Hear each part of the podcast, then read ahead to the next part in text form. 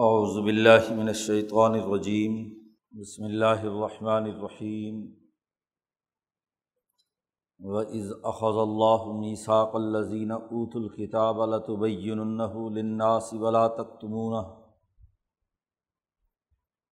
فَنَبَذُوهُ وَرَاءَ ظُهُورِهِمْ وَاشْتَرَوْا بِهِ ثَمَنًا قَلِيلًا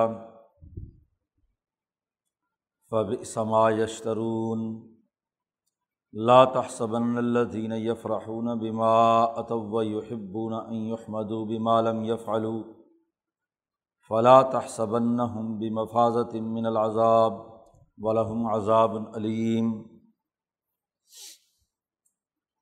ولله ملك السماوات والارض والله على كل شيء قدير ان في خلق السماوات والارض واختلاف الليل والنهار لآیات الباب اللہ دین یز الذين يذكرون الله قياما وقعودا وعلى جنوبهم ويتفكرون في خلق السماوات والأرض.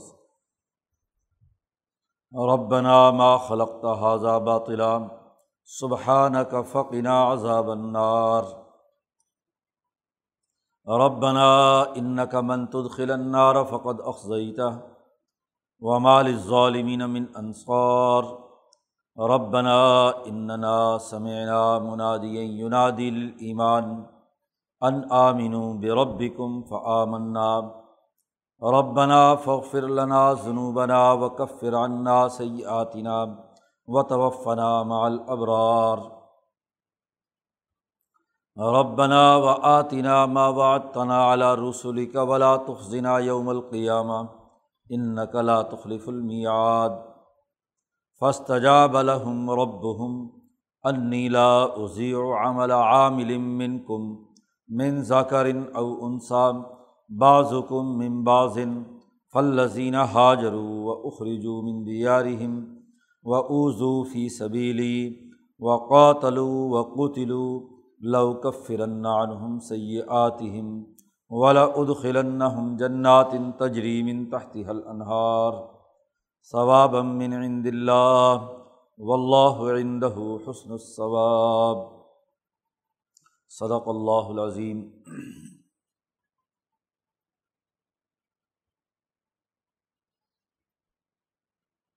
صورت کے اختتام پر اہل کتاب یہودیوں اور عیسائیوں کہ ان تمام خرابیوں کی نشاندہی کر کے آخری بات جو بیان کی جا رہی ہے وہ یہ کہ ہم نے ان سے یہ نساک اور عہد لیا تھا کہ ان کو جو کتاب دی گئی ہے، اللہ کے احکامات جو واضح کیے گئے ہیں، یہ لوگوں کے سامنے خوب کھول کر بیان کریں گے۔ اللہ کے احکامات کو چھپائیں گے نہیں۔ ابراہیم علیہ السلام کا جو اصل دین ہے، اس کی جو بنیادی تعلیمات ان کو دی گئی تھی، ان کی حفاظت کا ان سے وعدہ تھا۔ اور ان کی ذمہ داری یہ لگائی گئی تھی کہ جو احکامات الہیہ ہیں، ان کے بیان کرنے میں کوئی کوتاہی نہیں کریں گے۔ اللہ کی کتاب کو فروخت نہیں کریں گے۔ اپنے علم کے بدلے میں کوئی مفاد حاصل نہیں کریں گے۔ یہ میساک ہوا تھا۔ وعدہ تھا۔ بالکل اس وعدے کے لیے لازمی اور ضروری تھا کہ یہ اس پر عمل کرتے۔ لیکن انہوں نے اس کی خلاف ورزی کی۔ قوموں پر جب زوال آتا ہے تو پھر ان کی لیڈرشپ مذہبی ہو یا سیاسی، وہ اپنے مفادات کے لیے علم فروش بن جاتی ہے اور بغیر کسی کام کیے ہوئے اپنی تعریف چاہتی ہے۔ کام وام کچھ نہ کرے، ذمہ داری کچھ نہ نبھائے اور وہ یہ چاہتی ہے کہ اس کی تعریف کی جائے کہ بڑا کام کر رہا ہے، ملک بڑا ترقی کر رہا ہے۔ لیڈر بڑی، لیڈرشپ بڑی اعلیٰ ہے۔ یہ قوموں کا مرض ہے۔ قرآن حکیم نے یہ سورج جس میں عیسائیوں کی خرابیاں اور یہودیوں کی خرابیاں ان کی طرف توجہ دلا کر انہیں ابراہیمی تحریک کی طرف دعوت دی تھی۔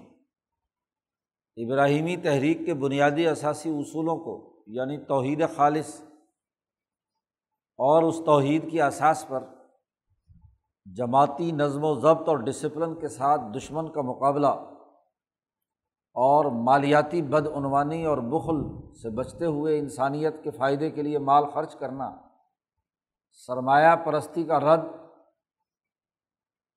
کل انسانیت کے لیے امن و امان قائم کرنے کا نظام اور اللہ کی وحدانیت، یہ جو بنیادی امور ان کو بتلائے گئے تھے اب چاہیے تو یہ تھا کہ ان امور کے مطابق یہ انسانیت کے ساتھ معاملہ کرتے۔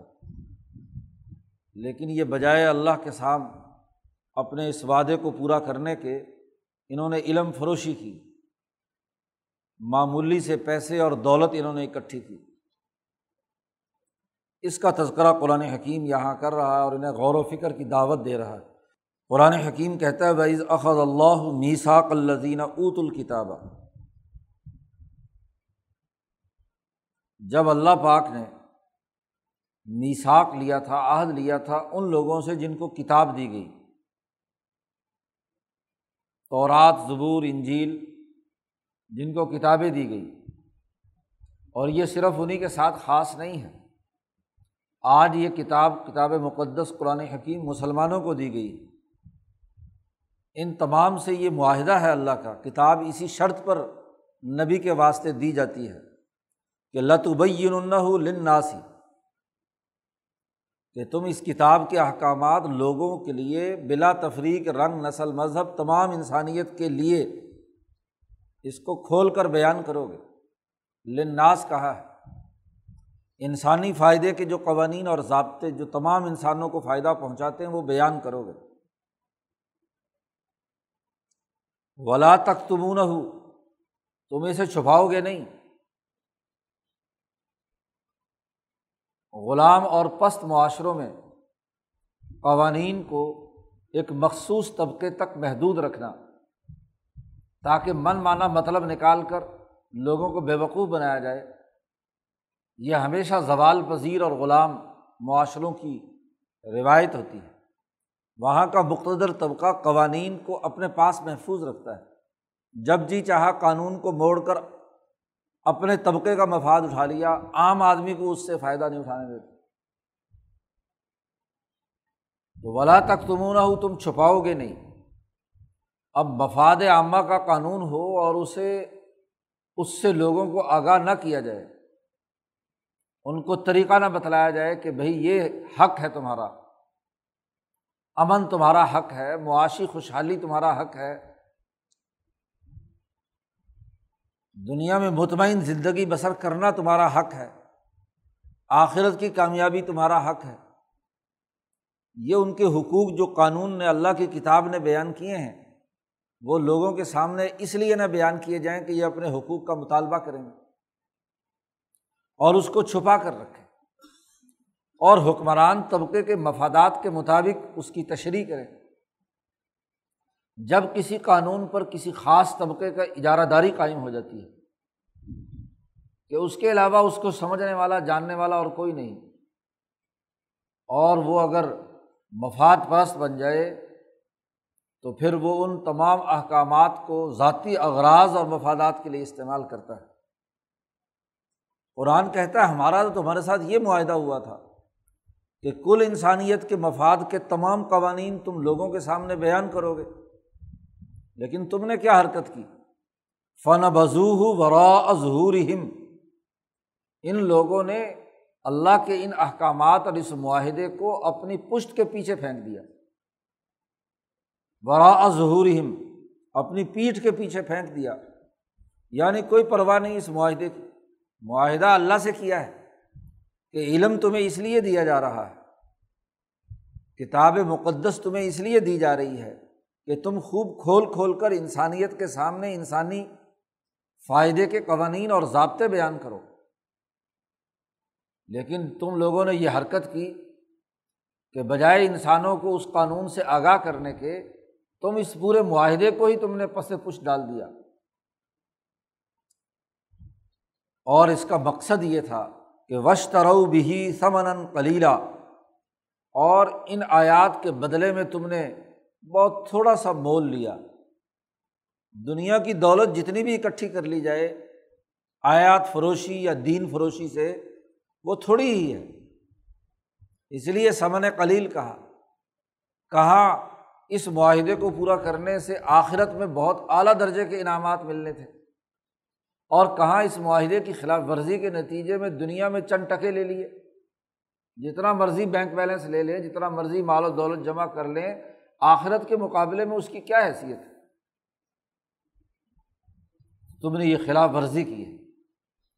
جب بھی کوئی قوم اس کے پاس اللہ کی کتاب اور قانون یا انسانی مفاد کا منظور شدہ قانون ہی موجود ہو اور وہ قانون پر اجارہ داری قائم کر کے قانون فروش بن جائے، اس قانون کے جتنے بھی عالم ہیں، اگر دین ہے تو دین کے عالم اور اگر دنیا کا کوئی قانون تمام انسانیت کے فائدے کے لیے بنا ہوا ہے، تو اس کی چلانے والی بیوروکریسی، وہ بھی تو اس علم کی عالم ہوتی ہے۔ قانون انہیں زبانی یاد ہوتے ہیں کہ کون سے ملک اور ریاست کے چلانے کے لیے قوانین ہیں۔ اب وہ اپنی مطلب سے جب جی چاہتا ہے، کوئی پیسے دے تو ایک قانون نکال کر سامنے رکھ دیتے ہیں۔ اور اگر پیسے نہ دے تو دوسرا قانون دکھا دیتے ہیں کہ بھائی اس قانون میں تو تمہارا کام نہیں ہو سکتا۔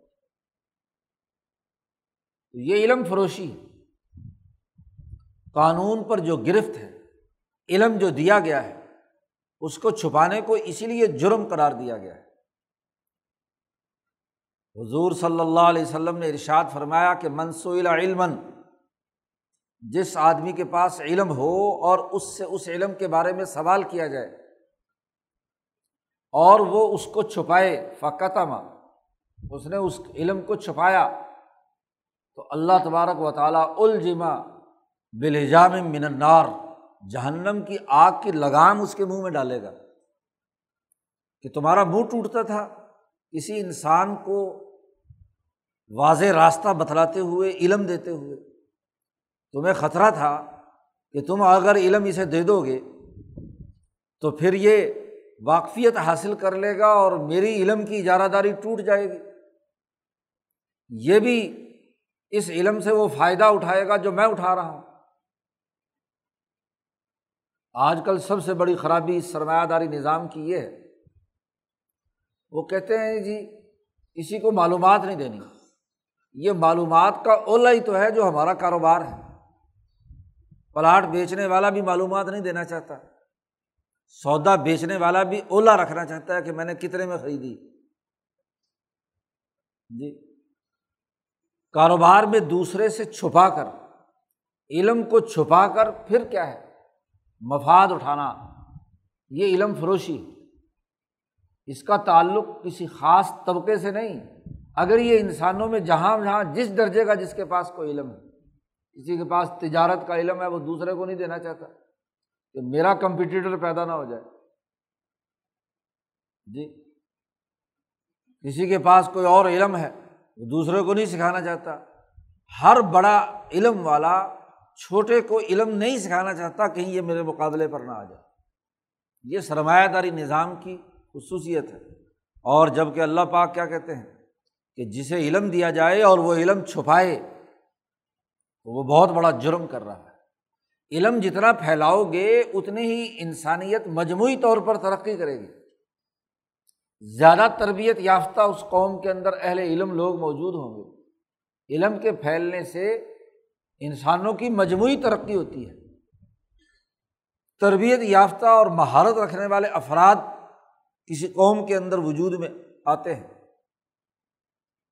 معاشرے انہیں سے ترقی کرتے ہیں۔ جاہلوں اور بیوقوف لوگ جو علم نہیں رکھتے، وہ کتنی کمائی کر سکتے ہیں، کتنا کام آگے کر سکتے ہیں، کچھ نہیں۔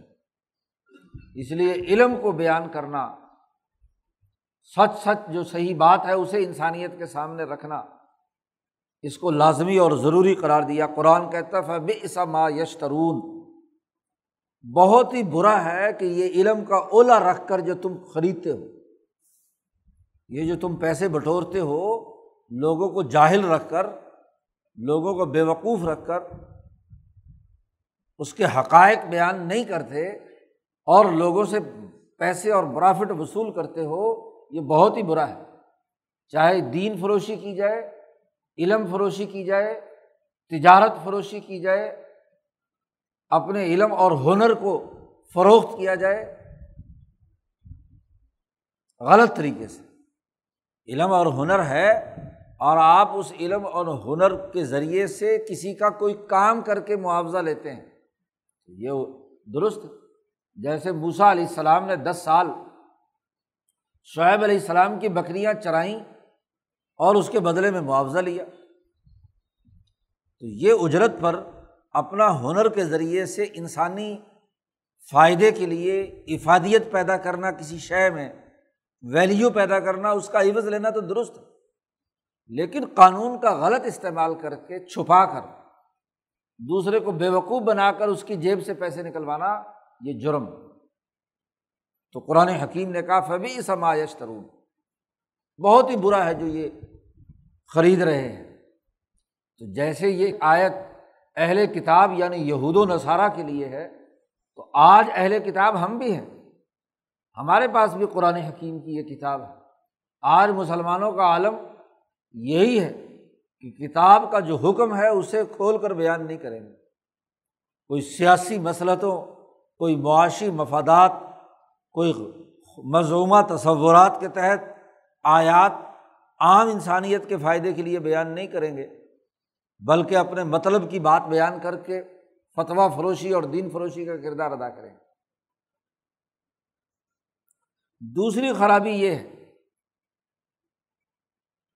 کہ وہ بغیر کام کیے ہوئے ہنر تو کوئی آتا نہیں، اسی طرح کی چکر بازیوں سے، قانون کے ہیر پھیر سے، قانون کو اپنے مقاصد میں استعمال کر کے لوگوں سے پیسے بٹورتے ہیں اور پھر اس پر تعریف بھی چاہتے ہیں کہ واہ جی واہ، فلاں علامہ صاحب نے بڑا کام کیا ہے، فلاں عالم نے بڑا کام کیا ہے، فلاں وکیل صاحب نے بہت اچھا مقدمہ لڑا ہے، فلاں تاجر اور فلاں کاروبار نے دیکھو کتنا پرافٹ کما لیا، کتنے پلازے کھڑے کر لیے۔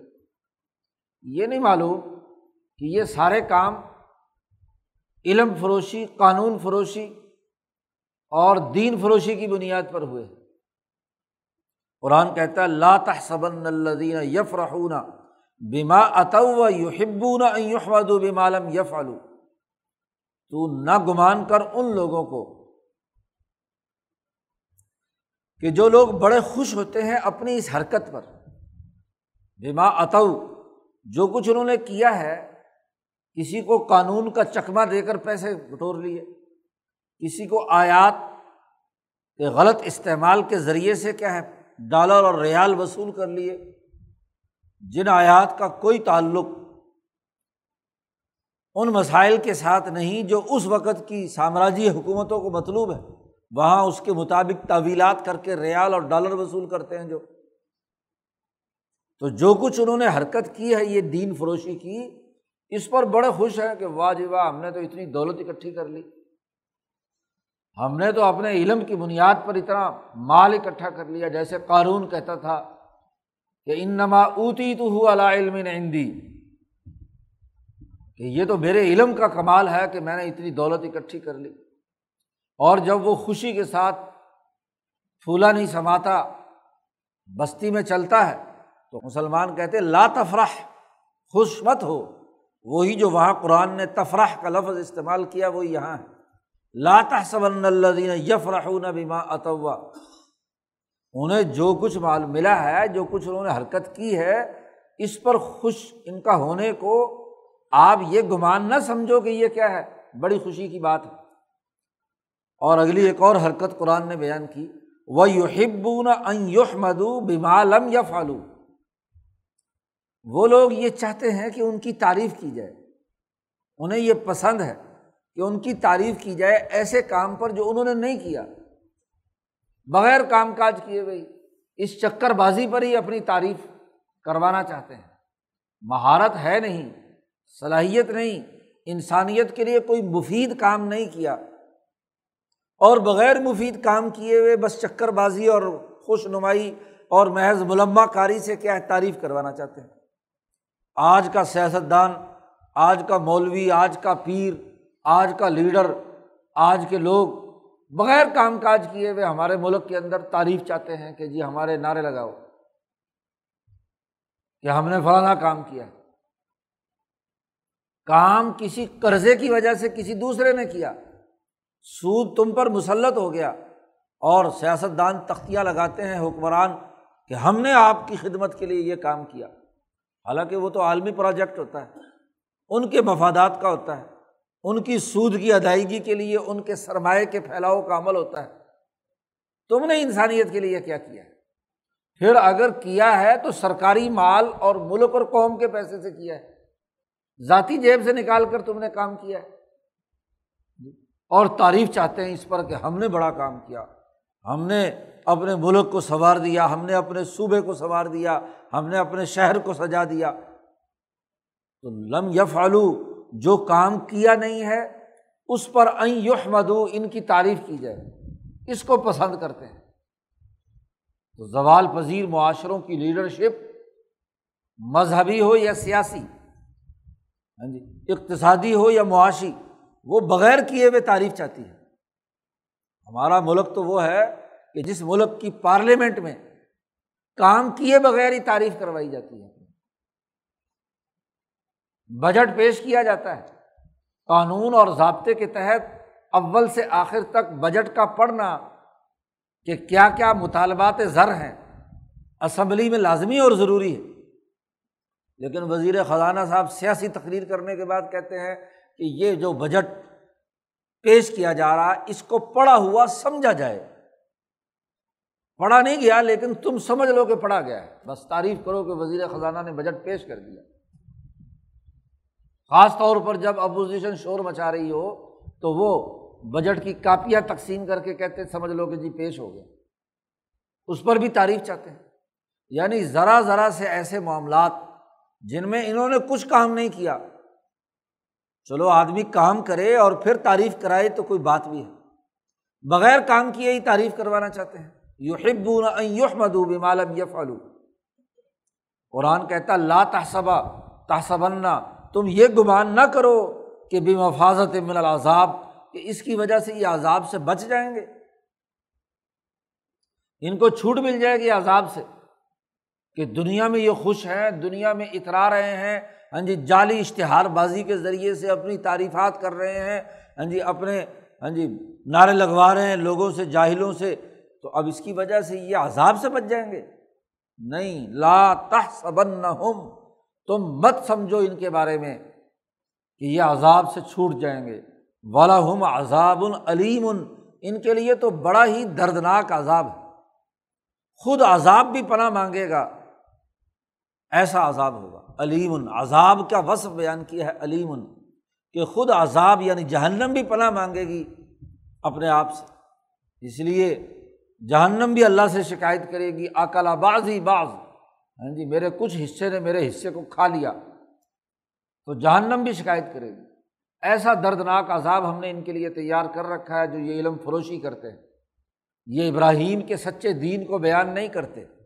ابراہیمی تحریک کے اثر حقائق بیان نہیں کرتے۔ انہوں نے اپنے اپنے فرقے اور گروہ کے خول چڑھا لیے اور اس کے ذریعے سے یہ مال بٹورنا چاہتے ہیں، بغیر کیے مفادات اٹھانا چاہتے ہیں۔ تو یہ نہ سمجھ لینا کہ یہ بس کامیاب ہو گئے۔ آج دنیا کے اندر یہ اپنے آپ کو کامیاب سمجھتے ہیں۔ کامیاب مولوی، کامیاب پیر، کامیاب سیاستدان، کامیاب وکیل، کامیاب پروفیسر، کامیاب تاجر۔ نہیں، انہوں نے علم چھپایا، کسی کو مہارت منتقل نہیں کی۔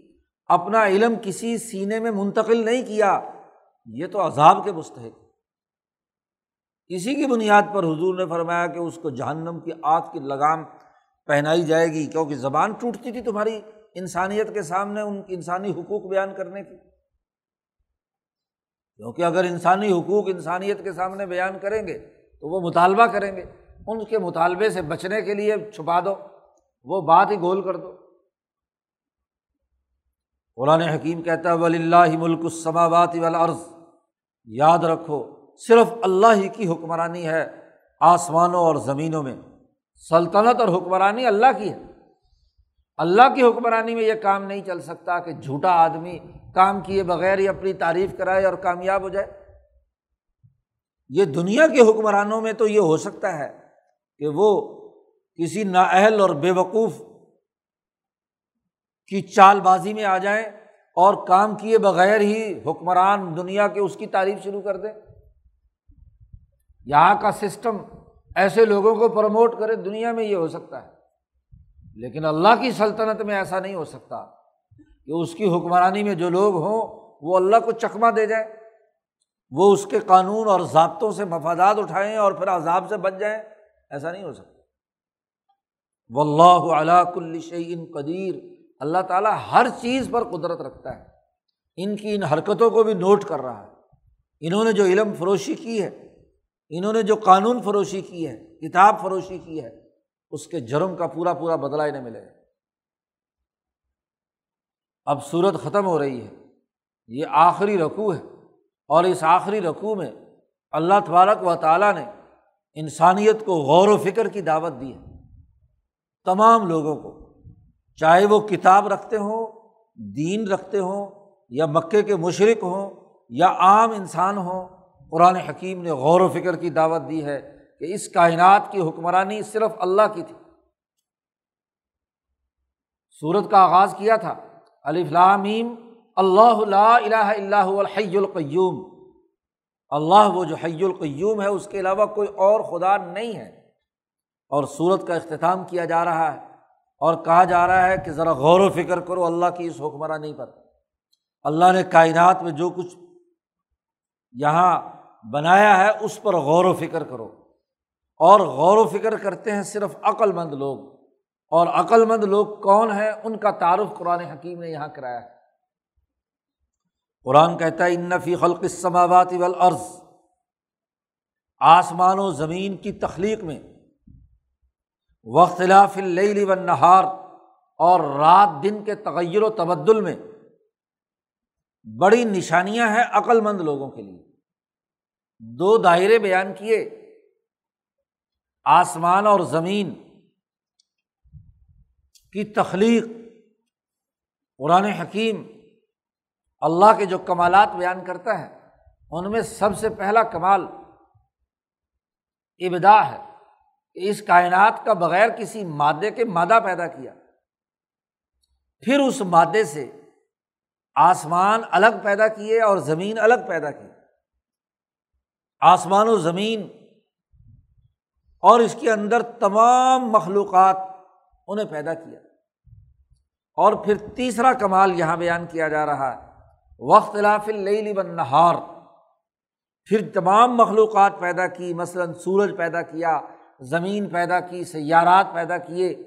پھر سورج اور زمین کے درمیان گردش کا ایک ایسا نظام نظام شمسی بنایا جس سے دن اور رات وجود میں آتے ہیں۔ اسے کہتے ہیں سسٹم یا تدبیر۔ تدبیر الہی کار فرما ہوئی، یدبر العمرا منسمائی العرض آسمان سے لے کر زمین تک اللہ تعالیٰ اس کا، پوری کائنات کی تدبیر کر رہا ہے۔ اور وہ تدبیر یہ کی کہ ہر ہر سیارے کا اپنا ایک مدار اور محبر مقرر کر دیا۔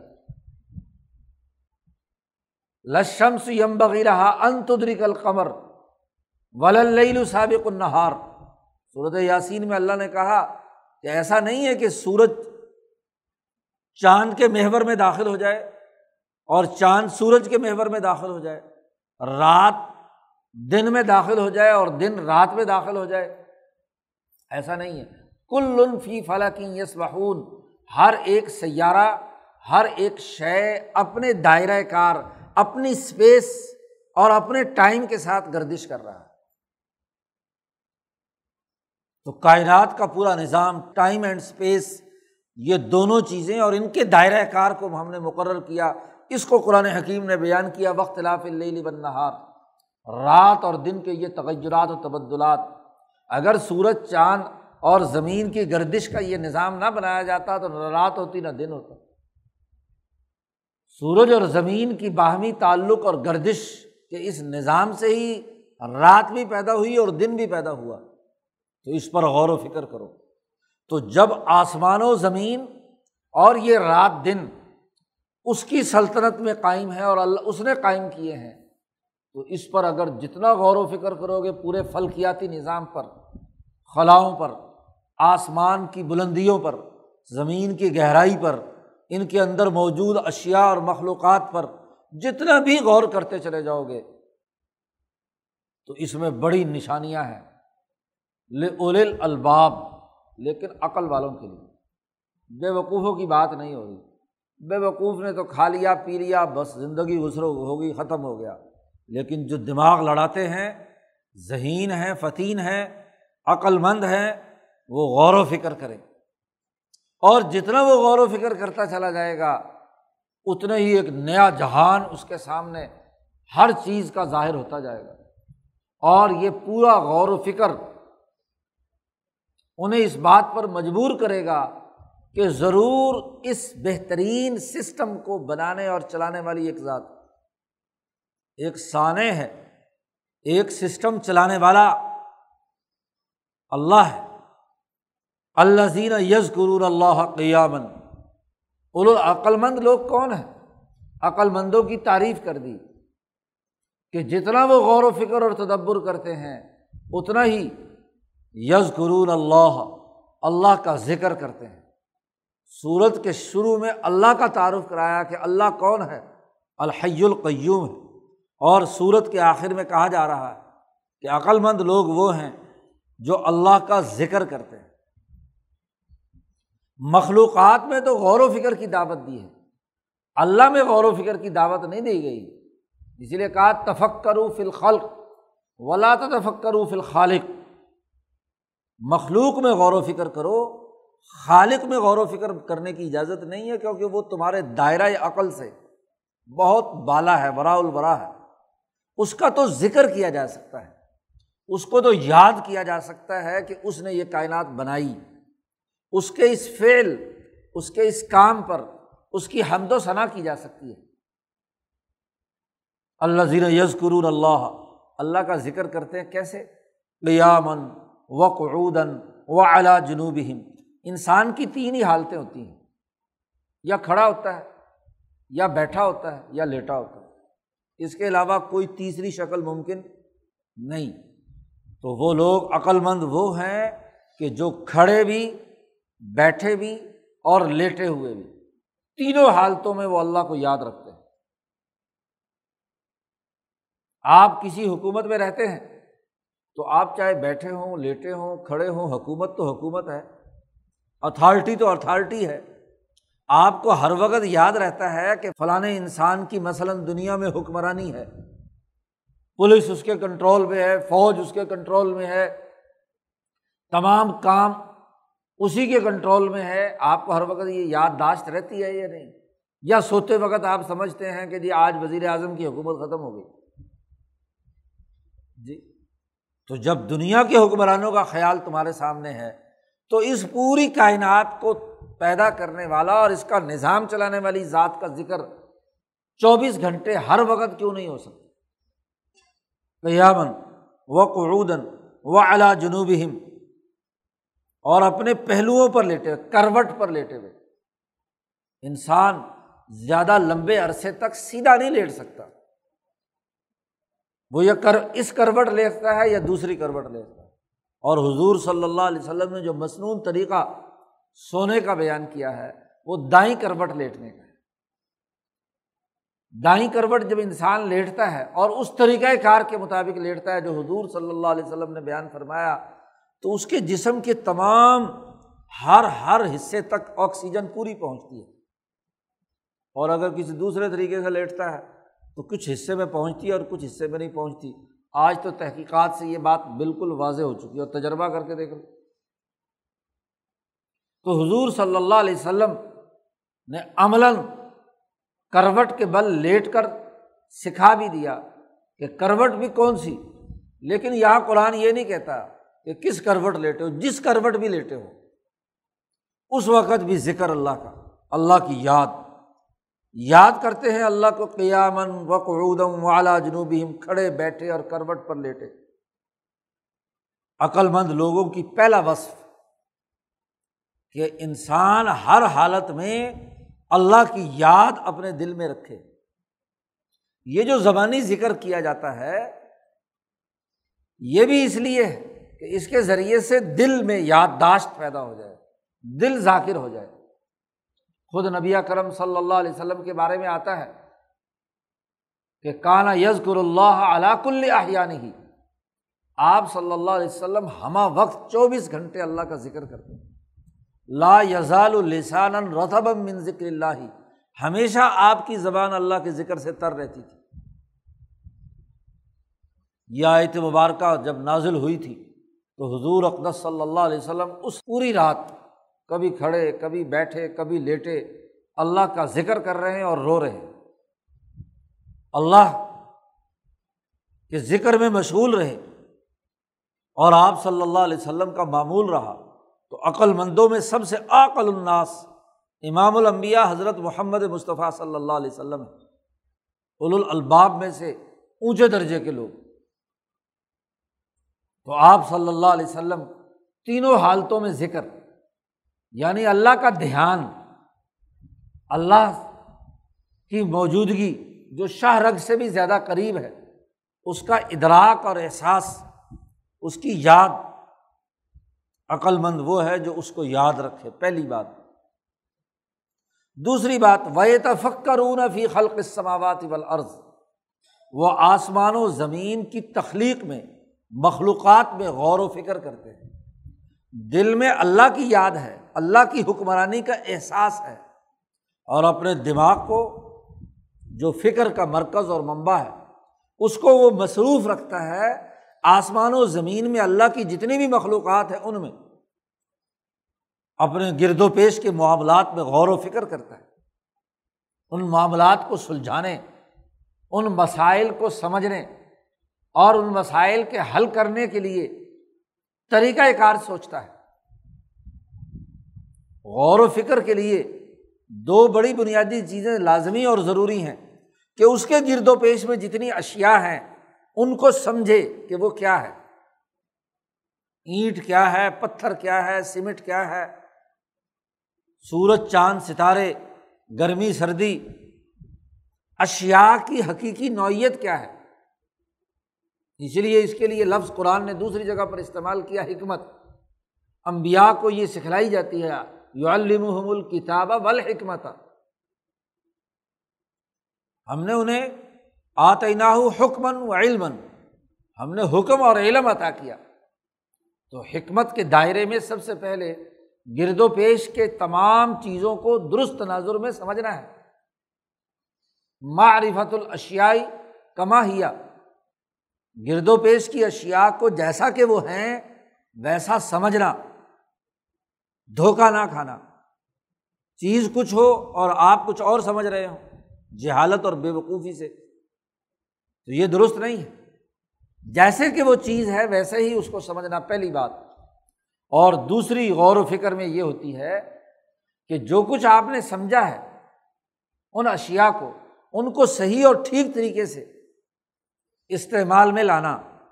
جو جس حیثیت کی ہے یا جس درجے کی چیز ہے، اس کو اسی درجے میں استعمال میں لانا، اس کا استعمال ممکن بنانا۔ عملی طور پر اس سے فائدہ اٹھانا یا انسانیت کو فائدہ پہنچانے کے لیے کام کرنا، یہ غور و فکر کہلاتا ہے۔ بتل غور و فکر، اگر صرف غور و فکر ہو اور اس سے جو علم دستیاب ہو وہ سامراجی حربے کے لیے استعمال ہو۔ ٹیکنالوجی آپ نے دریافت کی۔ آپ نے کوئی نیا ہاں جی شعبہ دریافت کر لیا اور اس کو مخصوص طبقے کی اجارہ داری میں دے دیا، تو یہ غور و فکر نہیں ہے۔ یہ تو سامراجی غور و فکر ہے۔ سائنسدان چیزیں تیار کریں، سرمایہ داری کی عالمی منڈی کے لیے۔ تو یہ غور و فکر کیا ہوا؟ غور و فکر تو یہ ہے کہ جو چیز نئی دریافت ہو، اس سے کل انسانیت فائدہ اٹھائے۔ یہ غور و فکر تو عقل مند لوگ وہ ہیں جو کائنات کی اشیا میں، اللہ کی مخلوقات میں جو جو چیزیں اللہ نے پیدا کی ہیں، ان میں غور و فکر کرے اسی سے یہ بات بھی واضح ہو گئی کہ انسان کسی مادے کو از خود پیدا نہیں کر سکتا۔ خلق جو ہے وہ تو اللہ کا کمال ہے۔ پیدا تو وہ کر چکا ہے۔ انسان کا کام صرف اس پیدا شدہ مخلوق کو سمجھ کر اس کے استعمالات کو جاننا ہے۔ بس۔ اور آج وہ یہی کر رہا ہے۔ وہ کائنات کو کھوج کر چیزوں کو دریافت کر رہا ہے۔ غور و فکر کے ذریعے سے۔ کوئی نئی چیز تخلیق نہیں کر رہا۔ تو عقل مند وہ ہے جو غور و فکر کرتا ہے گرد و پیش کی اشیا پر، تو جتنے انجینئرز ڈاکٹر سائنسدان جو گرد و پیش کی اشیا کو کھوج رہے ہوں اور اس کھوجنے کا مقصد ان کا انسانیت کو فائدہ پہنچانا ہو، مخلوق خدا کو فائدہ پہنچانا ہو، اور یہ سمجھنا ہو کہ یہ ساری کی ساری کائنات جس پیدا کرنے والے نے پیدا کی ہے، اس کی یاد بھی ان کے دل میں آ جائے۔ خدا کو پہچان لیں۔ خدا کی معرفت حاصل کرنے تو یہ غور و فکر تو وصول کرنا ہے۔ اس لیے قرآن حکیم نے کہا کہ جو لوگ اس طریقے سے غور و فکر کرتے ہیں، وہ بے اختیار پکار اٹھتے ہیں۔ رب بنا ما خلقتا حاضہ باطلا۔ اے ہمارے پروردگار، تو نے یہ کائنات فضول اور لغ پیدا نہیں کی، بیکار پیدا نہیں کی۔ ہر چیز جو پیدا کی گئی ہے، وہ اس سسٹم کی لاگزیر اور لازمی ضرورت تھی۔ وہ اگر پیدا نہ کی جاتی تو وہ سسٹم ہی نہ چلتا۔ وہ چیز اپنے نتائج ہی نہ دیتی۔ تو یہ کائنات ایک مربوط سسٹم کے تحت ہے۔ جتنا کسی چیز کو آپ کھوج رہے ہیں تو آپ کو اس کی گہرائی میں جا کر اس کے جب سسٹم معلوم ہوتے ہیں، ایک سیل کو آپ بے جان سا سیل سمجھتے تھے، لیکن جب اسے کھوجا اس خریے کو تو پتہ چلا اس کے اندر تو اپنا ہی ایک سسٹم ہے۔ ایک نیوکلس ہے الیکٹران ہے، پروٹون ہے، اس کی توانائیوں کا ایک پورا نظام ہے۔ وہ اگر ہاں جی خراب ہو جائے، اس کے پیچھے پھر آگے آپ ڈی این اے تک پہنچے، تو جس چیز کو بھی کھوج رہے ہیں، وہ ایک سسٹم کے تحت کام کرتی ہوئی دکھائی دیتی ہے۔ یہ ایسے بکھری ہوئی کوئی منتشر چیز نہیں ہے، فضول اللہ نہیں ہے۔ ٹھیک اس چیز کی وہاں ضرورت تھی، اس لیے وہ وہاں پر موجود ہے۔ جب وہ غور و فکر کرتے ہیں تو پھر بے اختیار پکار اٹھتے ہیں کہ رب بنا ماں خلق تا باطلا۔ اے ہمارے پروردگار، تو نے یہ جو کچھ پیدا کیا، یہ فضول اور لغ نہیں ہے۔ یہ ایک نظام کے تحت ہے، ایک سسٹم کے تحت ہے۔ انسانی فائدے کے لیے ہے، ایک ضرورت کے لیے ہے۔ تو انسان کی ضرورت کے پورا کرنے کے بغیر کوئی چیز پیدا نہیں کی گئی۔ سبحانہ کا اے اللہ تیری بڑی عظمت ہے تو بڑا پاک ہے بلند ہے سب عیبوں سے پاک ہے۔ فقینہ عذاب النار، ہمیں جہنم کے عذاب سے بچا۔ اللہ سے جب تعلق قائم ہوتا ہے یعنی چیزوں کے غلط استعمال سے بچا۔ جب چیزوں کو غلط استعمال کریں گے تو جہنم ہے نا۔ اس علم کو بیچیں گے، علم فروشی کریں گے۔ اس کا غلط استعمال کریں گے۔ اس ٹیکنالوجی کو غلط مفادات کے لیے، سرمایہ پرستی کے لیے استعمال کریں گے۔ تو لوگوں کے لیے دنیا میں بھی جہنم بنا رہے ہوں گے اور آخرت کی جہنم بھی اسی سے تیار ہوگی۔ تو اے اللہ، ہمیں جہنم کے عذاب سے بچا یعنی ان چیزوں کے غلط استعمال سے بچا۔ علم کو صحیح اور فائدے کے لیے استعمال، چونکہ پیچھے بیان ہو چکا کہ علم جب چھپایا جاتا ہے تو ان کے لیے دردناک عذاب ہے۔ تو یہ لوگ جب غور و فکر کرتے ہیں، اللہ کا ذکر کرتے ہیں اور کائنات پر غور و فکر کرتے ہیں، انسانی فائدے کا نظام بناتے ہیں اور یہ بے ساختہ اعلان کرتے ہیں کہ رب بنا ما خلقتا حاضہ باطلا۔ یہ ہیں عقل مند لوگ۔ اور جب کائنات پر غور و فکر کرتے ہیں، تو پھر یہ بھی کہتے ہیں رب بنا ان کا من تدخل انار فقط افزئی اے ہمارے پروردگار، بے شک تو نے جس کو جہنم میں داخل کیا، تو تو نے اسے ذلیل اور رسوا کر دیا۔ غلط کام کرنے، انسانیت کو نقصان پہنچانے، انسانیت پر ظلم کرنے، علم فروشی کرنے کے نتیجے میں جس کو بھی تو نے جہنم میں داخل کر دیا، وہ رسوا ہو گیا اور ذلیل ہو گیا۔ کیونکہ یہ چیزوں کا غلط استعمال ہے۔ جب کائنات کی تمام اشیا فضول پیدا نہیں ہوئی، تو فضول وقت ضائع کرنا، فضول جو ہے چیزوں کا استعمال کرنا اصراف و تبذیر کرنا، سرمایہ پرستی پیدا کرنا، بد اخلاقی سے پیش آنا یہ جہنم ہی پیدا کرے گی، جنت تھوڑی۔ اور ومال ظالمین امن انصار، اور ظالموں کا کوئی مددگار نہیں ہوگا تیرے مقابلے میں۔ تو ظلم سے ہمیں بچا، اور عدل و انصاف قائم کرنے کا ہمارے اندر صلاحیت اور استعداد پیدا کر۔ جیسے جیسے انسان ترقی کرتا ہے، نئی سے نئے وسائل اور نئی سے نئی اشیا اس کی دسترس میں آتی ہیں تو اتنا ہی خطرہ ہوتا ہے کہ یہ اشیا ظلم کے طور پر استعمال ہو تو آپ دیکھیے کہ صنعتی دور سے پہلے وہ ظلم نہیں تھا، جو صنعتی انقلاب کے بعد انسان کے دسترس میں نئی سے نئی ٹیکنالوجی، نئی سائنس، نئی چیزیں اس کی درست دسترس میں آئی تو ظالم بن گیا اپنے اس پر اجارہ داری قائم کر کے انسانیت کا استحصال کرنے لگ گیا تو یہ خطرہ ہوتا ہے۔ غور و فکر کے نتیجے میں جو نئی ٹیکنالوجی اور اشیات دریافت ہوں، اس کے نتیجے میں اجارہ داریاں قائم نہ ہو جائیں، سرمایہ پرستی پیدا نہ ہو جائے، تو ظلم کا بڑا اندیشہ ہوتا ہے۔ اس لیے قرآن حکیم نے کہا کہ جب سچے عقل مند لوگ ایسی نئی چیز دریافت کرتے ہیں، نئی طاقت انہیں ملتی ہے، نئی حکمرانی ان کی قائم ہوتی ہے، دور دراز کے علاقوں پر وہ اپنا غلبہ اور بین الاقوامی حکومت قائم کرتے ہیں۔ تو پھر وہ ظالم نہیں ہوتے۔ ظلم سے بچنے کی دعا مانگتے ہیں کہ اے اللہ ہمیں ظلم سے بچا، جہنم کی آگ سے بچا، اپنے اس حق کو ادا کرنے کی فکر ہمیں عطا فرما۔ عمر فاروق کا، کی حکمرانی کا دائرہ جتنا وسیع ہوتا جا رہا ہے، اتنا ہی عمر فاروق پر خوف اور لرزہ تاری ہے۔ یہ حکومت اتنے لوگوں کی ذمہ داری میں کیسے نبھاؤں گا؟ اتنے لوگوں کے حقوق کیسے ادا کروں گا؟ اللہ سے دعا مانگتے ہیں کہ اللہ میری مدد فرما، کہ مجھے جو ذمہ داری دی گئی میں اس سے عہدہ برا ہو سکوں۔ جس کے ساتھ جتنے ماننے والے زیادہ ہیں، اتنی ہی اس کی سب سے بڑی ذمہ داری۔ ہے اور وہاں خطرہ ہوتا ہے کہ جتنا زیادہ ماننے والے ہوں، تو وہ لیڈر صاحب اس کے پاؤں زمین پر نہیں لگتے۔ وہ اپنے آپ کو خدا سمجھنے لگتا ہے۔ اپنے آپ کو ہاں جی آنا رب کو مل اعلیٰ کا دعوے دار بناتا ہے۔ اور سمجھتا اتنے لوگ میرے ماننے والے ہیں، میری ہاں جی خدمت کرنے کے لیے تیار ہیں۔ اب ان بے وقوفوں کو جیسے چاہے مرضی استعمال کروں۔ یہی موقع ہوتا ہے کہ اتنے اونچے عہدے پر پہنچنے کے باوجود وہ اپنے ماننے والوں کو عدل و انصاف فراہم کرے ان کی تحفظ، ان کے جان مال، عزت آبرو کے تحفظ کے لیے ہاں جی کوشش کرے، ان کے لیے کردار ادا کرے۔ عقلمند وہ ہیں کہ جو یہ کہتے ہیں ربنا اننا سمعنا منادی یونادی لل ایمان اے ہمارے پروردگار، ہم نے اس اعلان کرنے والے کی بات سنی، منادی جو اعلان کرنے والا ہے۔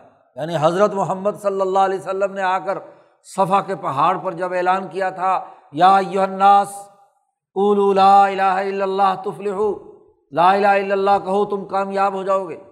اس منادی نے جب یہ پکار کی تھی تو سمعنا، ہم نے اس منادی کی بات سنی۔ کیا وہ منادی اعلان کر رہا تھا؟ یونادی لل ایمان وہ ایمان کا اعلان کر رہا تھا کہ لوگو اللہ پر ایمان لاؤ۔ کیا کہہ رہا تھا وہ؟ منادی، ان آمین بربی کم کہ اپنے رب پر ایمان لاؤ۔ ہم نے حضرت محمد مصطفیٰ صلی اللہ علیہ وسلم کی پکار سنی، ان کی ندا سنی۔ انہوں نے اعلان کیا، وہ اعلان ہم نے سنا۔ تو فعا منا ہم اس اعلان کرنے والے کے اعلان پر ہم ایمان لے آئے۔ اس نے کہا آمین بھی ربی کم تو ہم نے کہا آ منا ہم ایمان لائے۔ تو صحابہ کی بات بیان کی جا رہی ہے۔ یا عقل مند لوگ وہ ہیں جنہوں نے حضور کی پکار پر، حضور کی دعوت قبول کی، ان کی پکار کو قبول کیا اور قیامت تک حضور کے نائبین کے ذریعے سے جہاں جہاں ایمان کی پکار گئی اور جن جن لوگوں کے سامنے قرآن پڑھ کر سنایا گیا اور انہوں نے اس ایمان کو قبول کیا آ منا تو اے اللہ، ہم ایمان لے آئے۔ رب بنا فر لنا جنوبنا و کفر انا سی آتنا و توفنا مال ابرار وہ عقلمند لوگ دعا مانگتے ہیں ہمارے پروردگار۔ آج اس ایمان لانے سے پہلے ہم سے غفلت کی بڑے گناہ ہو چکے۔ تو ہمارے گناہ معاف کر دے۔ یا ایمان لانے کے بعد جو چھوٹی موٹی غلطیاں، کمزوریاں، کوتاہیاں کام کرنے میں ہم سے ہو گئی۔ انسان ہے، غلطیاں ہو جاتی ہیں۔ بنیادی ایمان درست ہے، لیکن عمل میں کہیں خطائی ہو گئی، کوئی کمی ہو گئی، کوئی غفلت ہو گئی، کوئی بھول چوک ہو گئی۔ ضمب کہا ہے ضمب ضمب کہتے ہیں معمولی گناہ کو۔ گناہ صغیرہ، یہ ہم سے ہو گئے اللہ میاں، اسے معاف کر دے۔ فخر لنا ضنو بنا وقف انا سی آتینا اور ہم سے ہماری برائیوں کو دور رکھ۔ بڑے بڑے گناہ جو ہے وہ مٹا دے۔ اس ایمان سے پہلے جو ہم کرتے رہے، شرک، کفر وغیرہ۔ اور اگر اب ہیں، تو وہ ان برائیوں کو ہم سے دور کر دے، ہم اس کے قریب نہ پھٹکے۔ حضور صلی اللہ علیہ وسلم نے فرمایا کہ کوئی آدمی کفر کے اختیار کرنے کو اتنا ناپسند سمجھے جیسے بھڑکتے ہوئے آگ میں اپنے وجود کو ڈالنے کو ناپسند سمجھتا ہے۔ تو تب ہے ایمان کامل۔ کون بھڑکتی ہوئی آگ میں اپنے وجود کو ڈالنا پسند کرتا ہے؟ اور آگ وہ تو انسان کے جسم کو ایسے جلا دیتی ہے اور اس کی اذیت اتنی ہوتی ہے کہ تڑپ تڑپ کر انسان مر جاتا ہے۔ تو کوئی بھی زندہ انسان اپنے آگ کو آگ کے حوالے نہیں کرتا، تو کفر اور شرک میں جانے کو ایسا سمجھے جیسا کہ میں نے آگ میں چھلانگ لگا دی۔ وہ کب سے یہ آتی نا اور اللہ صاحب سے یہ دعا بھی مانگتے ہیں و توفنا مال ابرار اور ہمیں نیک لوگ، ذمہ دار لوگوں کے ساتھ ہمیں وفات دینا، موت دینا۔ ابرار جمع ہے، بر سے ہے۔ کہ جو نیکی کی ذمہ داریاں پوری کرنے والے ہیں بارہ مادہ انسان پر ذمہ داریوں سے عبارت ہے کہ انسان ذمہ داریوں کو قبول کرے اور ذمہ داریوں سے عہدہ برا ہو، بار ہو۔ تو جو بار ہو، نیک ہے۔ تو اس نیک جس نے ذمہ داریاں پوری کی ہیں، اللہ اور اس کے رسول اور تمام مخلوقات کی، اے اللہ ہمیں ان کے ساتھ موت دینا۔ نیک لوگوں کے ساتھ ہمارا حشر کرنا، ان کے ساتھ ہمیں شامل فرما دینا۔ ربنا و آتنا عقل مند لوگ یہ دعا بھی مانگتے ہیں کہ اے ہمارے پروردگار، آتنا ماں واتنا رسلی کا ہمیں وہ ضرور عنایت کرنا جو تو نے اپنے رسولوں کی زبان سے ہم سے وعدہ کیا تھا کہ ہم ایمان لائیں گے تو ہمیں یہ یہ انعامات ملیں گے۔ ولا تخنا یوم القیامہ اور قیامت کے دن ہمیں ذلیل اور رسوا مت کرنا۔ قیامت کے دن وہ وعدہ پورا کرنا جو تو نے اپنے رسولوں کی زبانی ہم سے کیا ہے کہ تم اگر ایمان لاؤ گے تو میں وعدہ کرتا ہوں جنت کا تمہارے ساتھ۔ وعدہ کرتا ہوں تمہاری نجات کا اور تمہاری کامیابی کا۔ تو وہ یہ دعا مانگتے ہیں کہ اے اللہ، تو نے اپنے رسول کی زبان سے جو تو نے ہم سے وعدہ کیا ہے، تو وہ وعدہ پورا کرنا، عطا کرنا قیامت کے دن۔ اور ولا تخذنا اس دن تمام انسانیت کے سامنے ہمیں ذلیل اور رسوا نہ کرنا دنیا میں کسی مقدمے کے اندر سننے والے لوگ کوئی ہزار، دو ہزار جمع ہو جائیں تو آدمی کو شرم سے کیا ڈوب مرنا پڑتا ہے؟ اس کے خلاف فیصلہ ہو جائے، ذلیل اور رسوا ہو۔ اور جب دنیا میں آدم سے لے کر آخری انسان تک اربوں، کھربوں انسانوں کے سامنے اعلان ہوگا کہ فلانا بندہ جو ہے وہ مجرم ہے، تو اس کی رسوائی کتنی ہوگی؟ تو قیامت کے دن ہمیں رسوا مت کرنا۔ ان کا لات خلیف المیاد بے شک تو اپنے وعدے کی خلاف ورزی نہیں کرتا، اس لیے اپنا وعدہ پورا کرنا۔ تو عقل مند لوگ وہ ہیں جو یہ دعا مانگتے ہیں۔ نبی کرم صلی اللہ علیہ وسلم کا معمول تھا کہ صبح جب تہجد کے لیے صبح اٹھتے تھے، جیسے ہی بستر سے اٹھتے تھے، تو بیٹھ جاتے۔ آنکھیں ملتے اور آسمان کی طرف دیکھتے اور یہ آخری دس آیات، یہ پورا رکوع، تلاوت فرماتے تھے۔ یہ دعا پڑھتے تھے۔ ان نفی خلق سماوات ولرد وقت آیات الباب اور ربنا سے جتنی دعائیں ہیں، یہ پورا رکوع دس آیات نبی کرم صلی اللہ علیہ وسلم کا معمول تھا۔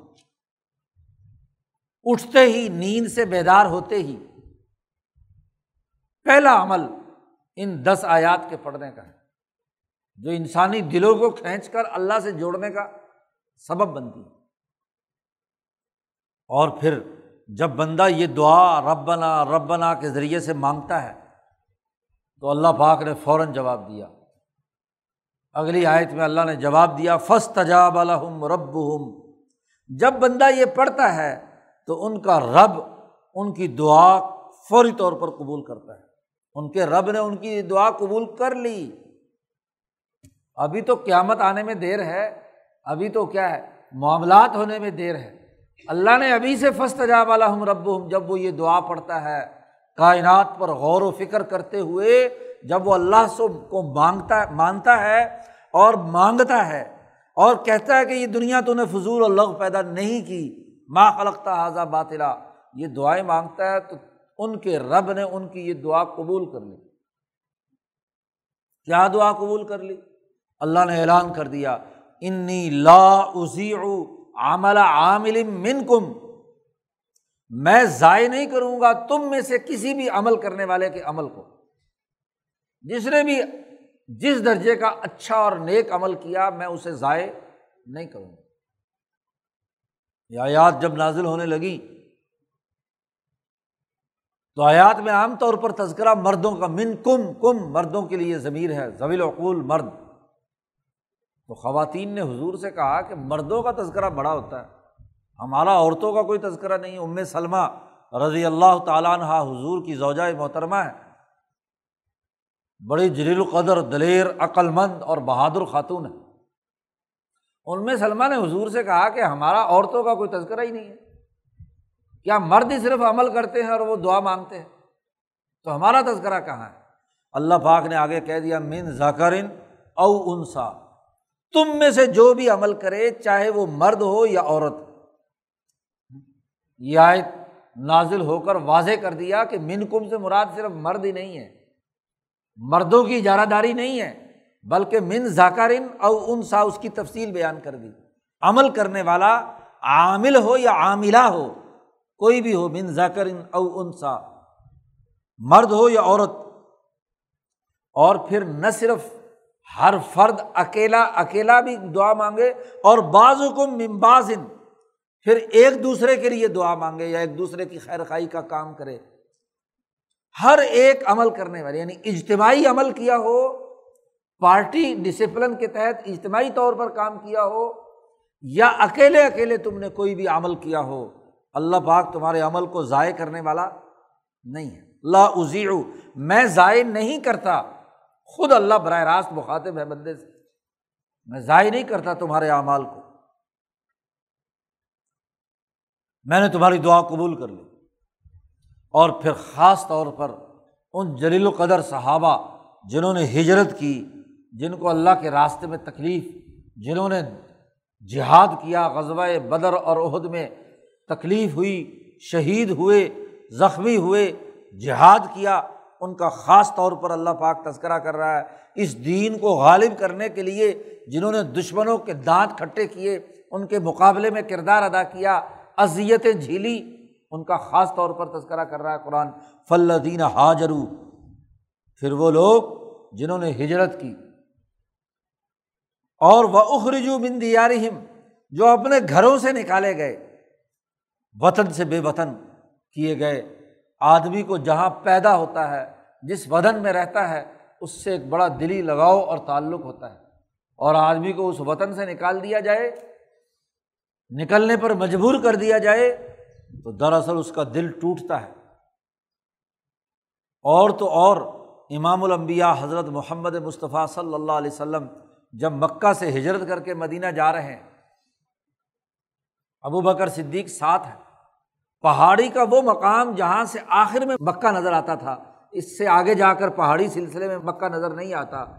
حضور وہاں کھڑے ہوئے، حضور کافی دیر تک مکہ کو تکتے رہے اور آنکھوں سے آنسو جاری ہیں حضور اور فرماتے ہیں کہ، اے زمین، مکہ، میں تجھے کبھی نہ چھوڑتا اگر یہ مجھے اذیتیں اور تکلیفیں دے کر نکلنے پر مجبور نہ کرتا تو وطن کی محبت، زمین کی محبت اپنی دھرتی کی محبت کا عالم یہ ہے کہ حضور اپنا وطن چھوڑ رہے ہیں تو آنکھوں سے آنسو جاری وطن کی جدائی پر اور پھر مخاطب کر کے کہہ رہے ہیں کہ اللہ کا حکم اور ان کی تکلیفوں اور ایزاؤں سے میں تمہیں چھوڑ کر جا رہا ہوں۔ تو اخرجو من دیارہم، جو نکال دیے گئے اپنے گھروں سے۔ وہ اوزو فی سبیلی اور میرے راستے میں جن کو اذیتیں دی گئی مکہ میں تھے تو وہاں اذیتیں۔ شیب ابھی طالب میں قید ہیں۔ کوڑا آپ پر ڈالا جا رہا ہے۔ اوجڑی آپ پر ڈالی جا رہی ہے۔ کانٹے آپ کے راستے میں بچھائے جا رہے ہیں۔ طرح طرح کے تنزیہ استحضاء مذاق آپ کے ساتھ کیے جا رہے ہیں۔ مجنون، پاگل، شاعر، ساحر، جادوگر، پتہ نہیں کیا کیا الزامات لگائے جا رہے ہیں۔ تو میرے راستے میں جنہوں نے تکلیفیں اٹھائی وقاتلو اور پھر جب مدینہ پہنچے تو پھر دشمنوں سے انہوں نے قتال کیا، مقابلہ کیا۔ جنگ سے جان نہیں چرائی۔ وقت وقوتی لو اور اس لڑائی میں شہید کر دیے گئے۔ تو جو لوگ بھی جنہوں نے ہجرت کی، اپنے گھروں سے بے وطن ہوئے، مہاجر بنے، جنہوں نے اللہ کے راستے میں تکلیف اٹھائی، جنہوں نے دشمن کے مقابلے پر کتال اور جہاد کیا، جنہوں نے خود شہادت قبول کی، ان تمام کے لیے میں کیا کروں گا؟ اللہ پاک براہ راست کہتے ہیں لکف فرن عن ہم سی آتم میں ضرور بھی ضرور ان کے گناہوں کو مٹا دوں گا۔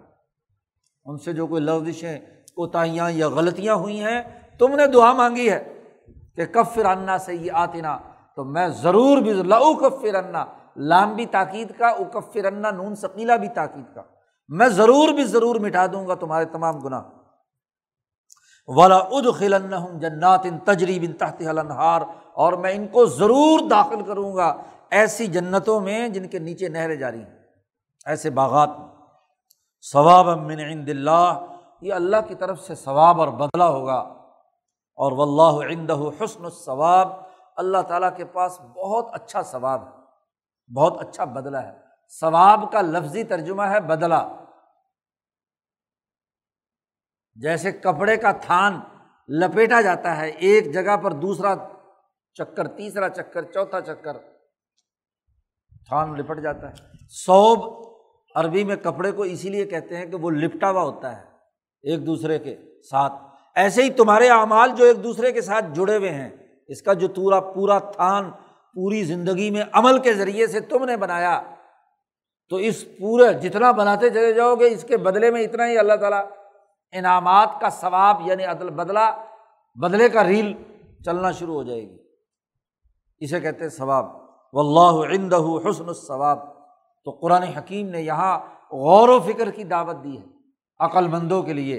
اور عقل مندوں کی خصوصیات بیان کیے ہیں۔ اور دعوت دی ہے تمام اہل کتاب کو، تمام مشرقین کو، تمام انسانوں کو کہ اس پر غور و فکر کرو اور یہ پکارو، اس ذات کو پہچانو۔ جس کا شروع صورت میں بھی تعارف کر کے کہا تھا، اللہ الہ اللہ الحی القیوم۔ اس کی بات مانو۔ اور العلم قائم بالقست ایسے اہل علم بنو جو عدل و انصاف قائم کرنے والے ہوں۔ تو قرآن حکیم نے غور و فکر کی دعوت دے کر کہا ہے کہ یہ علم چھپانا چھوڑ دو۔ علم کو پھیلاؤ۔ علم کے ذریعے سے انسانی ترقی کے لیے کردار ادا کرو۔ غور و فکر کر کے انسانی فائدے کے لیے اسے استعمال میں لاؤ۔ آگے قرآن حکیم نے ہاں جی مزید اس سے متعلق امور پر بحث اور گفتگو کی ہے کہ یہ کافروں کا جو ظاہری چکا چوند ہے اس دنیا کے اندر، اس سے دھوکہ میں مت آنا۔ ان شاء اللہ اس پر کل گفتگو کریں گے۔ اللہ تعالیٰ قرآن حکیم کو سمجھنے اور عمل کرنے کی توفیق عطا فرمائے۔ اللہ وسلم۔